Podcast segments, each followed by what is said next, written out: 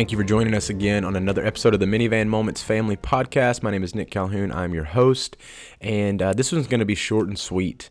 Uh, it is a, a, Friday. I'm actually recording this um, just a couple days early uh, of when we release it um, for this reason. Uh, I get the opportunity on Sunday to fly out to the country of Nicaragua and have been given the opportunity to teach uh, other youth pastors.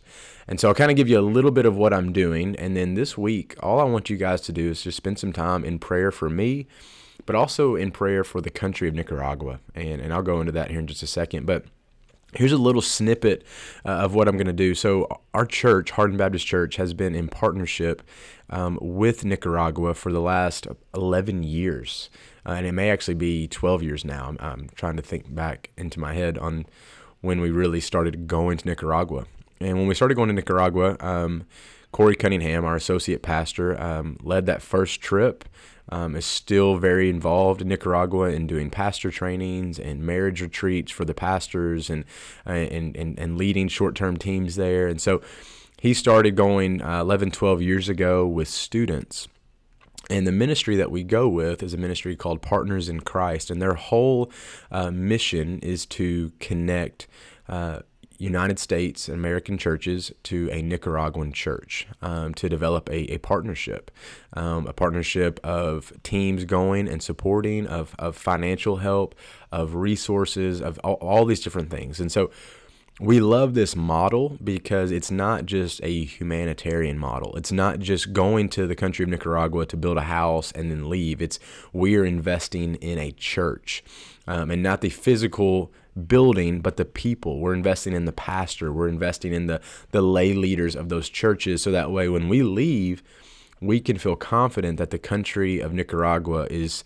um, being equipped for gospel, ministry. And so these um, these pastors, these lay leaders, these church members are being fueled to continue to do, to do the work of ministry after we leave. And so when we started going 11, 12 years ago, um, we connected with a church, but we also connected with schools. Uh, two schools in particular, um, we now have a partnership with La Panama and Pablo the Sixth. Um, and so over the last 11, 12 years, just working in Nicaragua, um, God has just been so gracious to our church and just the, the ways that He's given us um, so many open doors to go there and invest in the people. As I said, Corey's been doing pastor trainings for the last probably six to seven years. Um, we've sent um, 20 plus teams there over the last 11, 12 years.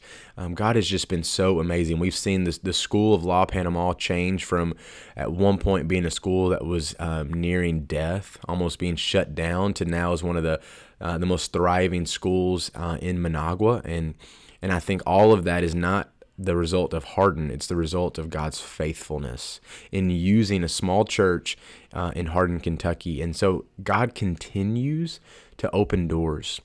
And so this summer, I got uh, the opportunity, uh, or I got called with the opportunity to go to Nicaragua and serve not just the pastors, but their lay leaders.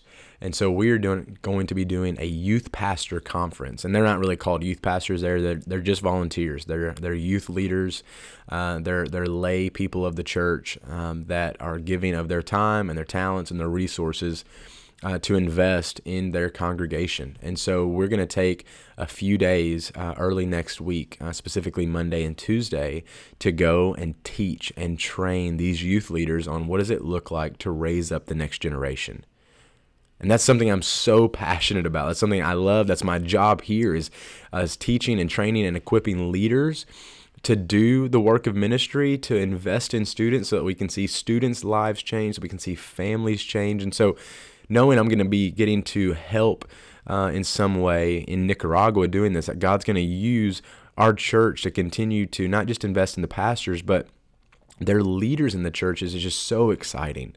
And, uh, and I really believe that when you invest in the next generation, uh, the fruit of that labor may not be seen immediately. Um, in fact, what I always say about youth ministry is oftentimes we're sowing seeds for fruit that we may never see and and that's the hard reality of youth ministry and I want to paint that picture to these youth leaders but in 20 30 years of in, investing in teenagers you can begin to see a culture change because these teenagers are the next generation of moms and dads, husbands, wives, community leaders, church members, uh, foster parents, adoptive parents, teachers, coaches. I mean, you name it. This is the next generation. And we have an obligation to train them well. And so, not just as a church, but in the home as well. And so, if you're a parent listening in, hopefully you're you're feeling the weight of that. That you're not just trying to get them to leave. That you are raising up these teenagers to send them out so that they can be fruitful, faithful followers of Jesus that is going to extend into more generations knowing and loving Jesus. And so these leaders, these youth leaders have a, a, great responsibility. And so we have the opportunity to go and to teach and train them. And so I'm so excited about this. And so what I'm asking for you and from you uh, is that you would just be praying that this week uh, you would just set aside time every day um, just to pray for Nicaragua. Pray for me and the teaching. We're going to be. I'm going to be teaching four times in two days. Um, these are lengthy teaching topics, and so it's going to be a lot. Um, and there's going to be a lot of questions and a lot of dialogues, maybe even some pushback. And so we want to. Um, I want to be confident. I want to be uh, fueled and, and and having your prayers. I covet uh, your prayers as we go. But be praying for the country of Nicaragua. Be praying for the pastors. I know that you, you may not know them. Be praying for the people. I know that you don't know them.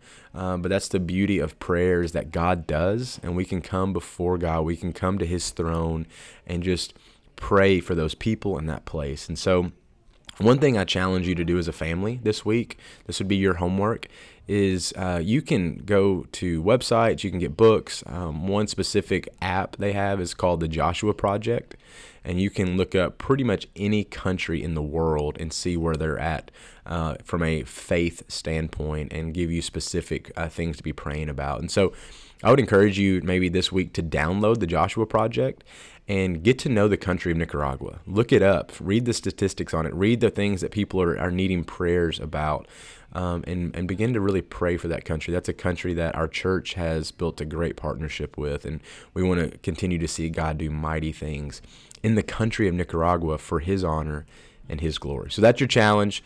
Please pray for our church. Pray for uh, me as I go and teach that um, I would not have any sickness, um, that I would I would speak clearly and boldly, but that you would also uh, take some time just to pray for the amazing people of Nicaragua and that amazing place. That that country is just it's it's filled with image bearers of God who have value, dignity, and worth, and that we desperately want them to know Jesus, and that the whole country of Nicaragua would be changed. That's your that's your challenge this week. Thank you so much.